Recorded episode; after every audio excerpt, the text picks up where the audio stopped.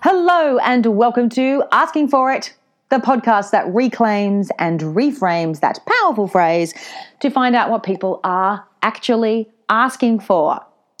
Well, didn't you all love last week's episode? My goodness. Amy Campbell went through the roof. Thank you so much to everybody who tuned in and all the new listeners who have now subscribed to the pod because of that episode. Um, I am so glad that you loved that conversation just as much as I did. And I again want to thank Amy for being so open and um, sharing of her her experience and her knowledge. Um, if you haven't listened to last week's episode, I do highly recommend it um, for mo- for many many reasons. Um, but even if you're not in the dance industry or the entertainment industry, Amy is a beautiful example of the the power of integrity. There is such an integrity to everything that she does, and she's just an absolute class act. Um, so thank you to everyone who tuned in for that one. Also, what a big week it's been in the news, especially in Ireland.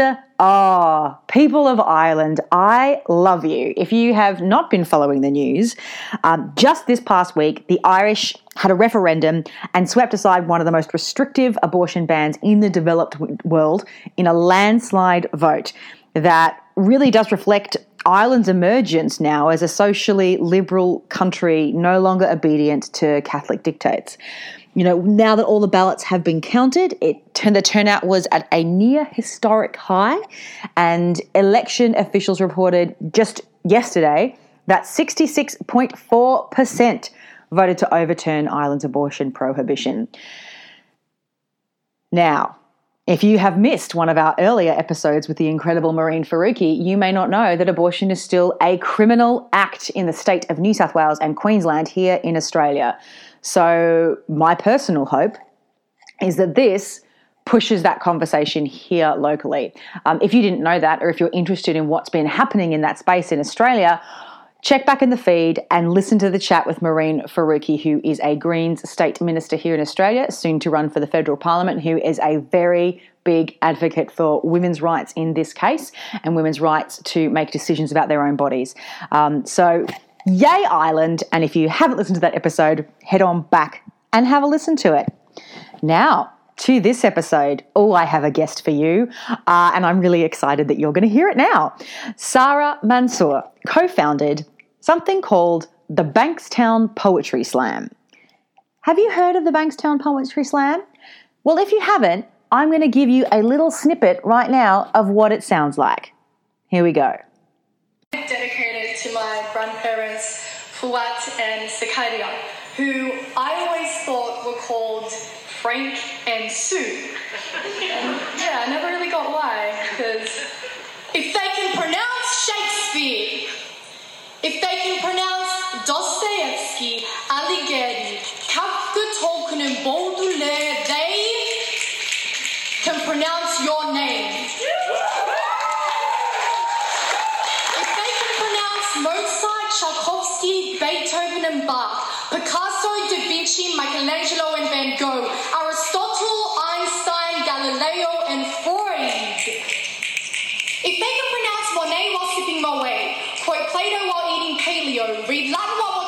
watching a Latin eating Greek salad and wearing a kaftan. If they can eat a burrito in a kimono, dance to indie with a bindi, order foie gras with a side of quinoa, then jump in their Toyota and drive to Maroubra. Don't want to be late for yoga.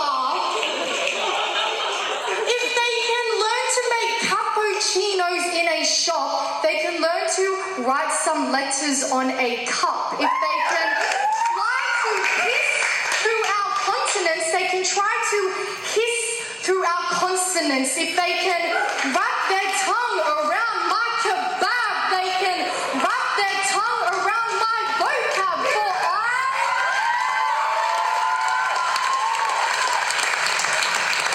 Because I am not your lunch order that you can point at and stumble through, nor am fashion item that you've appropriated to. This label, that was given to me and you is wrapped in history, so get to know it, fool. Because if they can pronounce Joffrey, if they can pronounce Arya, Tyrion, Sansa, and Daenerys,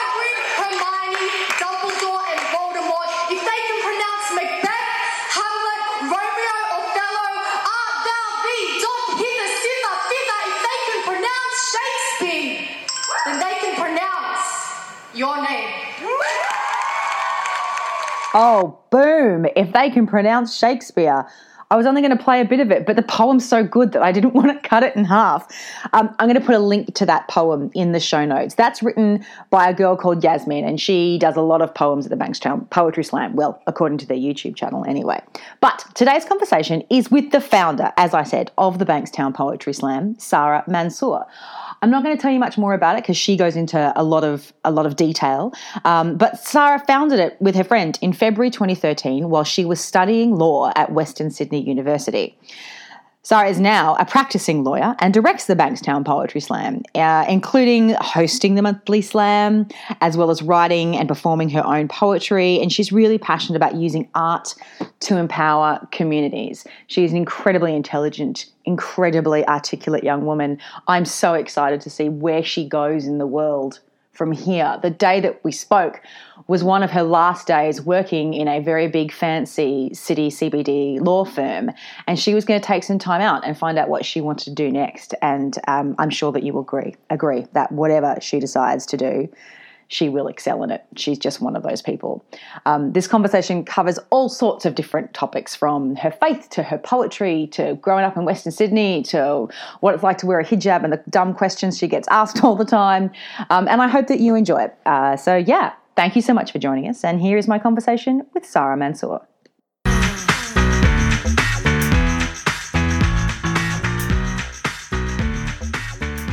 Um, thank you so much for coming on the podcast today. No. Um, let's just get started. So, Yeah. um, Sarah, can you tell me um, what are you asking for? I'm asking to be heard in a really genuine way, I think. And that's why I got into spoken word poetry when I was 19 years old, uh, because I didn't see positive representation of Arab women and Muslim women in the media. And there were always articles about these women, and never once would these um, media outlets actually contact any Muslim women for comment. And it's just very damaging to young people growing up to not see, you know, themselves in other people. Um, so that's why I really like the idea of spoken word poetry, and it appealed to me because I could speak out to communities that weren't my own and to connect with them through my art and to be heard. So that's what I'm asking for. Amazing. Can you tell me? So, were you a fan of spoken word poetry before you launched the, the slam, or how did you come to it all? Well, I actually came to it through a Facebook video, and there is a Palestinian woman who is a spoken word artist. Her name is Rafeef Ziadah. And I just happened across her video, and she says this line, which she repeats in her poem um, I am an Arab woman of color, and we come in all shades of anger. And that was just so powerful for me because I saw this, you know, Arab woman and she was angry, but she was owning her anger. And, she, you know, the way that she spoke really resonated with me. And I loved how powerful she was. And I said, wow, I want a piece of that. And that's when I actually wrote and performed my first spoken word poem um, in November that year. So that was 2012. And I was always someone that was really nervous, um, hated public speaking, my knees would shake. And so you can imagine I'm holding this piece of paper and my hand is completely shaking. And, you know, I'm like almost stuttering. And then I just, you know, belt out this poem. It was like an ode to love. And I'm pretty sure, like, I'm, you know, talked about the virtues of Nutella and, and just kind of, yeah, my parents' relationship and stuff because I obviously hadn't been in love. I was like, or maybe if I had been in love, I didn't think that it was real love um, back then. So yeah, so that's um, basically how I came to spoken word poetry. And then I co founded the Bankstown Poetry Slam in February of the following year, in 2013. So like three months later. Yeah. So you did your first poem, and then you, 12 weeks later, you were like, right, I'm going to make this thing. Well, it was kind of like after traveling a lot to venues to partake in these, or even just to listen to spoken word poetry and having to commute to the city or a new town. Um, firstly, I was like super poor because I was a student. Yeah. And secondly, I was also a bit really bad driver, and I was like horrified at the amount of red lights I'd had to try and evade. Um, and it was just a time thing as well. Like you know, by the time you get there and get back, you're getting back really late. And I remember saying to Ahmad Al Rady, who I co-founded the Poetry Slam with, um, why aren't there any in Western Sydney? Like, there's none in our area. This is shit. And um, we just kind of said, okay, well, let's contact council and see where we go. And we just started up in, yeah, just it really happened sporadically. yeah. And how did it feel at that first at that first event that you hosted? Was it? Did you have expectations for it? What was it like? Um, I remember really, uh, uh, Ahmed and I had a really great like kind of plan, and you know, if we had thirty people there, we would be really happy. Um, we ended up having eighty people there the first night, which was huge for a poetry slam, um, and we had decided that we wanted to make it a free event. Uh, and the reasoning for that was that we really wanted to make it an accessible event, and I mean, we've stuck to our guns on that one. It's been a free event for five years now and running. So, um, yeah, we just kind of thought it would be really great if we can give people a platform. And a lot of people who came were people that were also performing for the first time. And then this community just really grew through word of mouth. And I mean, we didn't have a marketing strategy or anything. We had no idea where it was going to go. We didn't even think about the following year. It was just kind of like, hey, let's do this and see what happens. It's going to be fun. And now it's just completely crazy the way that it's grown in an unprecedented fashion. And now it's like the largest regular slam in the country. And, you know, I've gotten to go overseas for the poetry slam and met the PM and took a selfie with Malcolm Turnbull. This was before he went like um, for those who couldn't see me, I was just doing an aeroplane falling and Crashing, and it was cool back then. Um, so, so that's basically it. Yeah. Amazing. And through the process, like it's you've built a community, as you say, you've built a community around spoken word poetry. And do you feel that through the process of the slam that you, do you feel heard, or are you asking for a, a bigger platform now? Um, there are many times where I have felt heard, and there are many times where I felt that I was invited to speak at something to tick a diversity box or something like that. Um, but there are genuine spaces where I've been invited and I felt heard, and it wasn't my community. It was, you know, maybe like a group of corporates or, um, you know, a completely different part of Sydney that I'm like. For example, North Sydney Community Centre. I went there and I spoke and I performed some poetry, and it was a, for a Women's Day event, and that was just so lovely. So events like that where, you know, um, it goes beyond having someone at a panel to look different and really goes into the nuts and bolts of why you create and what the purpose is behind it and what your hopes and aspirations are. I feel like that's completely empowering and um, you know my goal and hope is that people use spoken word poetry especially in my community to for you know to do the same things that I'm doing um, and not only to have themselves be heard but to facilitate a space for other people to be heard as well. So my biggest joy from the spoken word poetry element of the community work that I do isn't that I get to perform, but rather that I know that people know that they have a safe space to return to every month. They can say whatever they want and you know, they're completely accepted and they can be vulnerable in front of strangers and still feel like they belong somewhere. And that's the thing that I love the most about the Bankstown Poetry Slam. That's amazing. And when you when you when you started when you set out to create it, was that was that what you had in mind? Were you were, there- were there really clear goals that you set when for this big picture, or has it gone beyond what you imagined it would be? It's definitely gone beyond what we imagined it would be. Um, I think that's just because we were so young and we had no idea what we were doing. We were both uni students at the time, and we just thought it would be fun.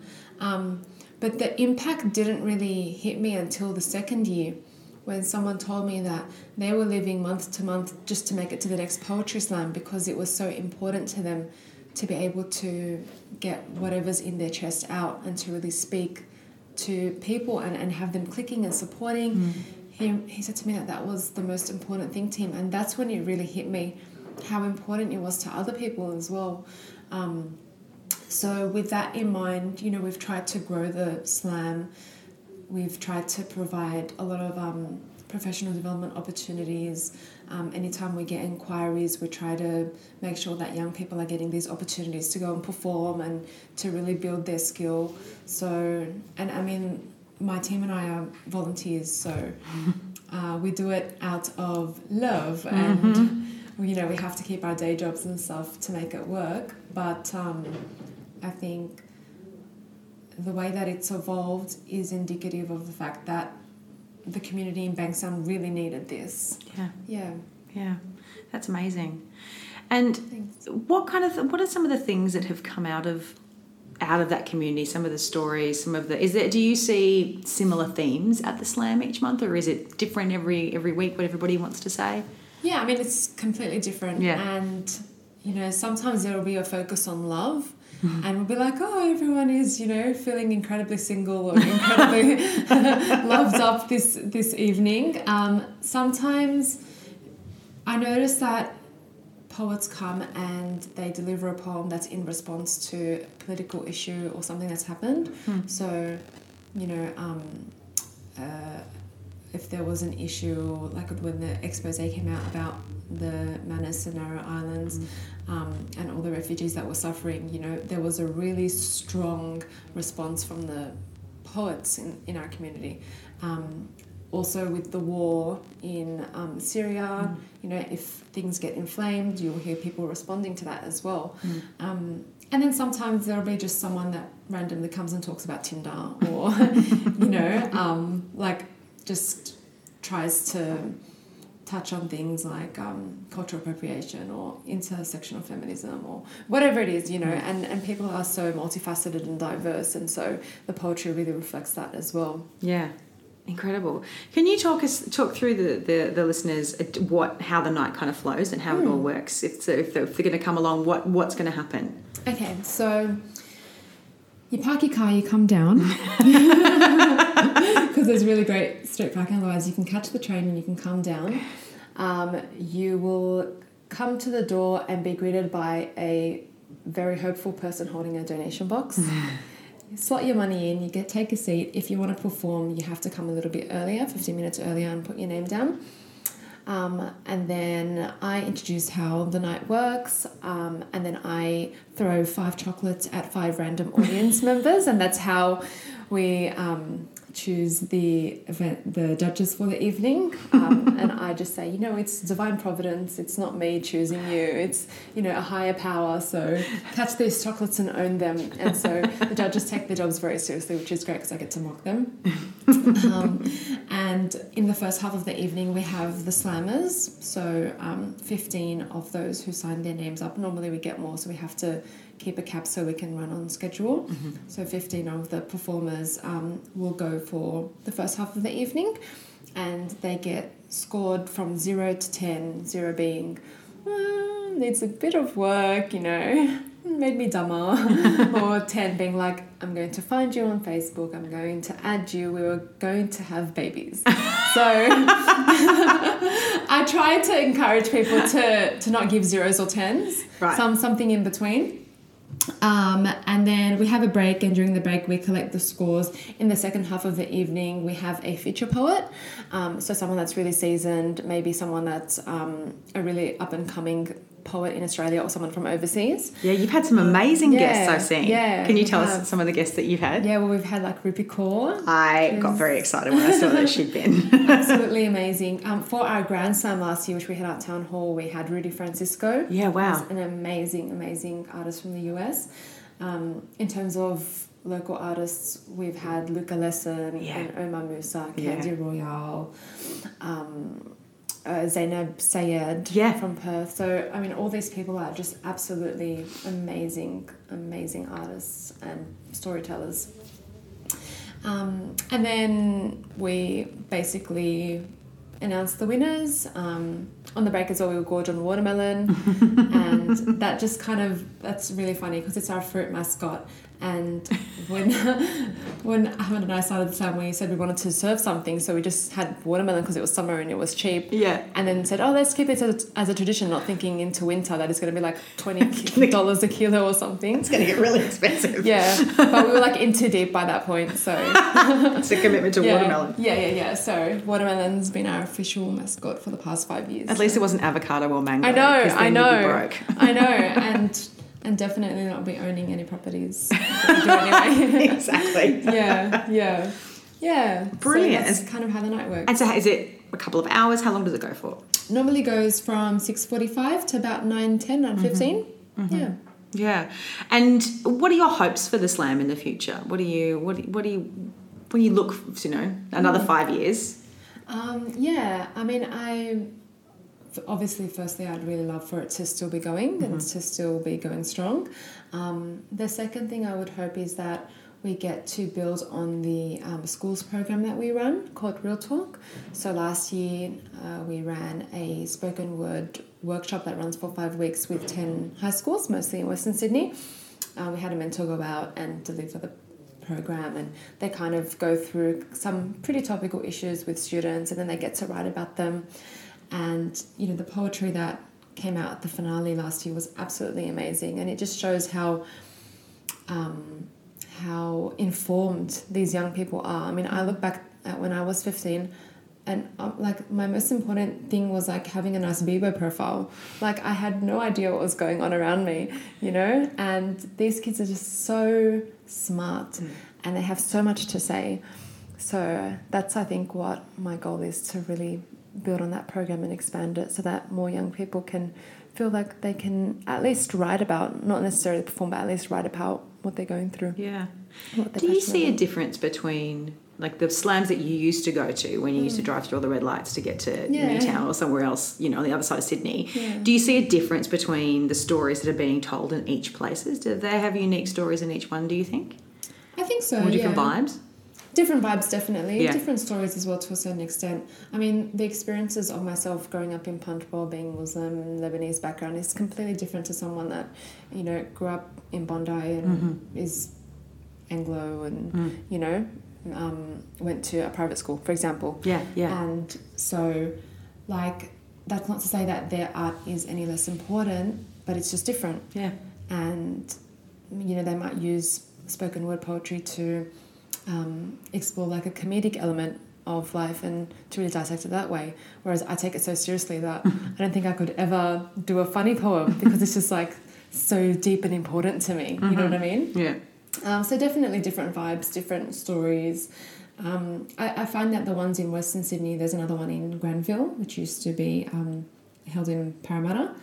You know, quite similar to Bankstown, but still different. Yeah. Yeah, and I think that just comes down to like the little community that we've built because there's people that have been coming every month for years, Wow. and you know we're like really close friends and we hang out now outside of the slam, and so yeah, it's just become our own little family. Yeah. yeah.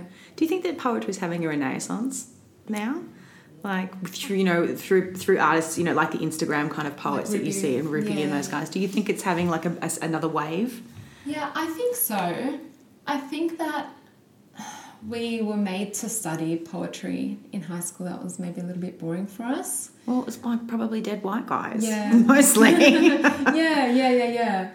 And it's stuff that we couldn't identify with. yeah, And now there are young people like Rupi Kaur and um, um, Tyler Gregson, Yeah, I think. yeah. And, you know, all these people who are writing, and even Beau Taplin. he's from say Beau Melbourne, Taplin, yeah.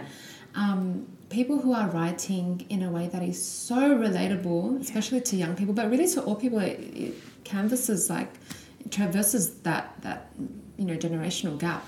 Um, like my, uh, I I was tutoring a boy and his mum was like in love with Beau Taplin and had all his books and stuff, which I thought was really cute. Um, but you know i think that having these people who are writing and putting their poetry out and making it really accessible and you know there's this function of sharing and you know you can repost something and without saying a word people might know either what you're passionate about what you're going through or you know something that is something that you know appealed to you and it appeals to you for a certain reason. And um, I think that's really cool. And I think that um, also the function of having it on YouTube and people being able Yeah. to actually watch performances is really cool. So I think the renaissance is just happening happening because of technology. I think so too. And yeah. it's just making us so interconnected. Like I can jump on right now and look at someone that's in the US, you know, performing about something that they're what's happening, for example, the Black Lives Matter movement, yeah. and I can identify with that, and that's cool. Yeah. Yeah. I was telling Sarah before uh, we hit record that I spent several hours this morning going down to Bankstown Poetry Slam YouTube Vortex, and I highly recommend yeah. it. It's great. um, okay, so let's move on to the second part of our chat, which is um, uh, Mythbusters. Yeah. So, is there a myth about anything in your world, be it you know how people see you, or how people hear you, or the slam, or poetry, or anything? Is there a myth that you want to bust? Um, yeah, so I wear the hijab.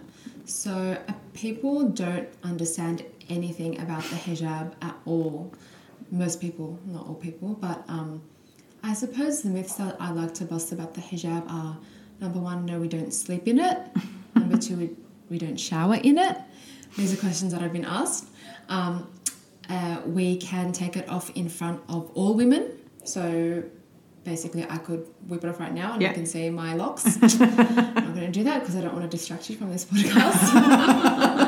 It'd be amazing. It'd be a great visual that no one would be able to know, see. um, and you can take it off in front of men in your life that you can't marry. So your dad, your father-in-law, your grandfather, your uncles. Yeah. Yeah, um, black biological. Yeah. family, male family members that you can't marry. So and brothers. I think I didn't say brothers. Yeah, brothers obviously. Yeah. So um, those are the three things that most people don't know, and also. Um, I feel incredibly empowered by the hijab, and I think that's something that's really important to note because, you know, there's this like picture that's painted of Muslim women in the hijab as like really oppressed and probably forced to wear it by someone in their lives and um, like sweaty. Like yeah, we are sweaty, but you know it does get hot Yeah. wearing it and wearing long sleeve and stuff. But beyond that, I love it because um, I feel that I'm able to show what parts of my body that I want, and I'm able to be judged on that basis. Um, so, and and I completely support people who want to wear whatever they want to wear. I don't think there's an issue with that. And the Quran doesn't explicitly say that you have to cover your head and wear long sleeve. So there's different variations of the hijab in different cultures. So, you know, in Africa they wear a turban and short sleeves. Um, similar thing in Indonesia. In I- Iran they wear like a really long, um, like dress and and like a thing that kind of hangs over, and some of them cover their faces. So it's com- completely different across different cultures all over the world. Um, but I just really like it because um, I don't feel that I'm being objectified by men because I can't see anything. And maybe they can imagine it, but they can't see my boobies. And, and I just think that's cool. That's just me. And, you know, other people might completely disagree, but I don't care because I'm on this podcast now. So I get to have my two cents. That is it. That is it. I look. I think this. It's this whole concept of the male gaze and dressing for the male gaze and and all of that. You know, I I, I get what you're saying, and I think you. I, have seen in my YouTube vortex. Um, the way that you articulate exactly those thoughts through your poetry, and I think it's so powerful and so it's really you you I, I when i watched the video i thought to myself like she's really standing in her power and her voice and saying what she wants to say and i thought it was remarkable. Thank, you for the poetry. Any other myths that you want to bust? You don't have to it's fine. Um, well, I don't think it's a myth, but I just recently got married, and no one told me. Thank you. And no one told me that boys are really messy. Um, and- so, for those who haven't lived with a boy before and are thinking of it, just be warned that it's really emotionally taxing. yes Like the laundry basket is right there. and this is universal. Everyone I've been speaking to are just like, you poor darling, you didn't know. And I'm like, no, I didn't know. No one told me. oh Yeah. Is he, have you told him that he needs to clean up Every day. he just is like the most resilient person I've ever met. It's like he just drowns me out.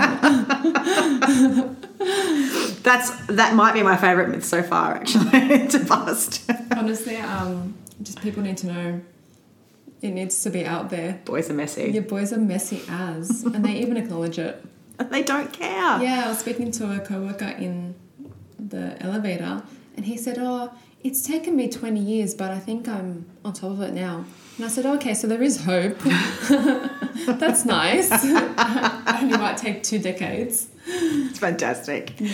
Um, okay, so the final question that I always ask everybody so these episodes go out on a Wednesday. Oh, yeah. So uh, I make it Women Crush Wednesday. And is there another brilliant female that you want to celebrate that you could give a shout out to that you say this person's doing some great stuff? Yeah, absolutely.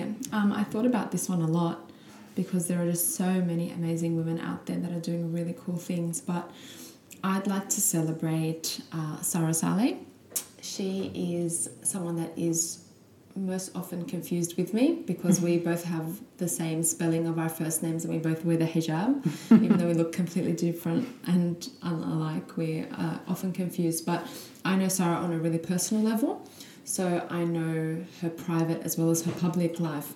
And she's someone that I think is incredibly smart and hardworking and completely pours herself into the community. And like recently, she was in Jordan working um, with refugees on policy, and you know she's just come back and now she's doing her Juris Doctor, and she's working at um, a not-for-profit. And before that, she was at Amnesty International, and so she's really, really into refugee work and um, human rights and advocating for equality. Um, and sometimes that comes at a cost. And you know, she's been bullied online, and she's had to deal with some really horrible trolls and stuff. But I think she keeps the bigger picture in mind. Um, and she's just a really, really incredibly inspiring person that I get to be friends with. And um, she also shares my love for Nutella and other things, which makes it really easy for us to bond. Um, yeah, so that's the person that I'd like to crush on today. That's a beautiful shout out. Um, Thank you. that's it. We've reached Great. the end. Thank you so much for coming on the podcast No today. worries. Thanks for having me.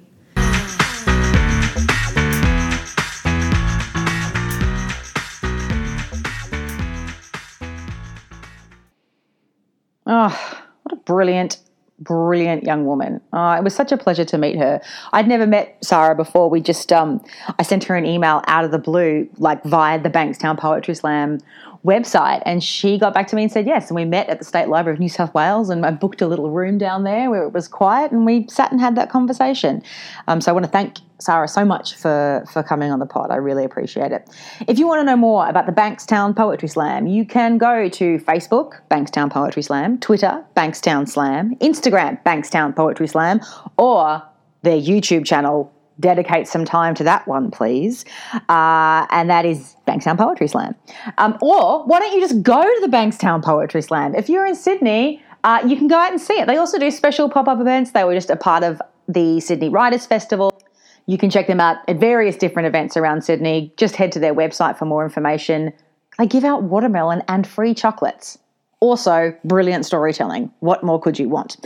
If you enjoy this conversation, let them know. Hit them up on the Bankstown Poetry Slam social channels and say hello. And let me know. You can contact us via Twitter, Facebook, and Instagram on at Asking for It Pod. And as ever, my weekly request to you all, my darling listeners, please review, rate, and subscribe on Apple Podcasts because it helps other people find us that way. Thank you so much for dedicating some time to listen to this conversation. I am so chuffed that so many of you are joining us each week. It's an absolute pleasure and a privilege. Whatever you choose to do this week, I hope it's a wonderful one, and I look forward to speaking to you in seven days' time.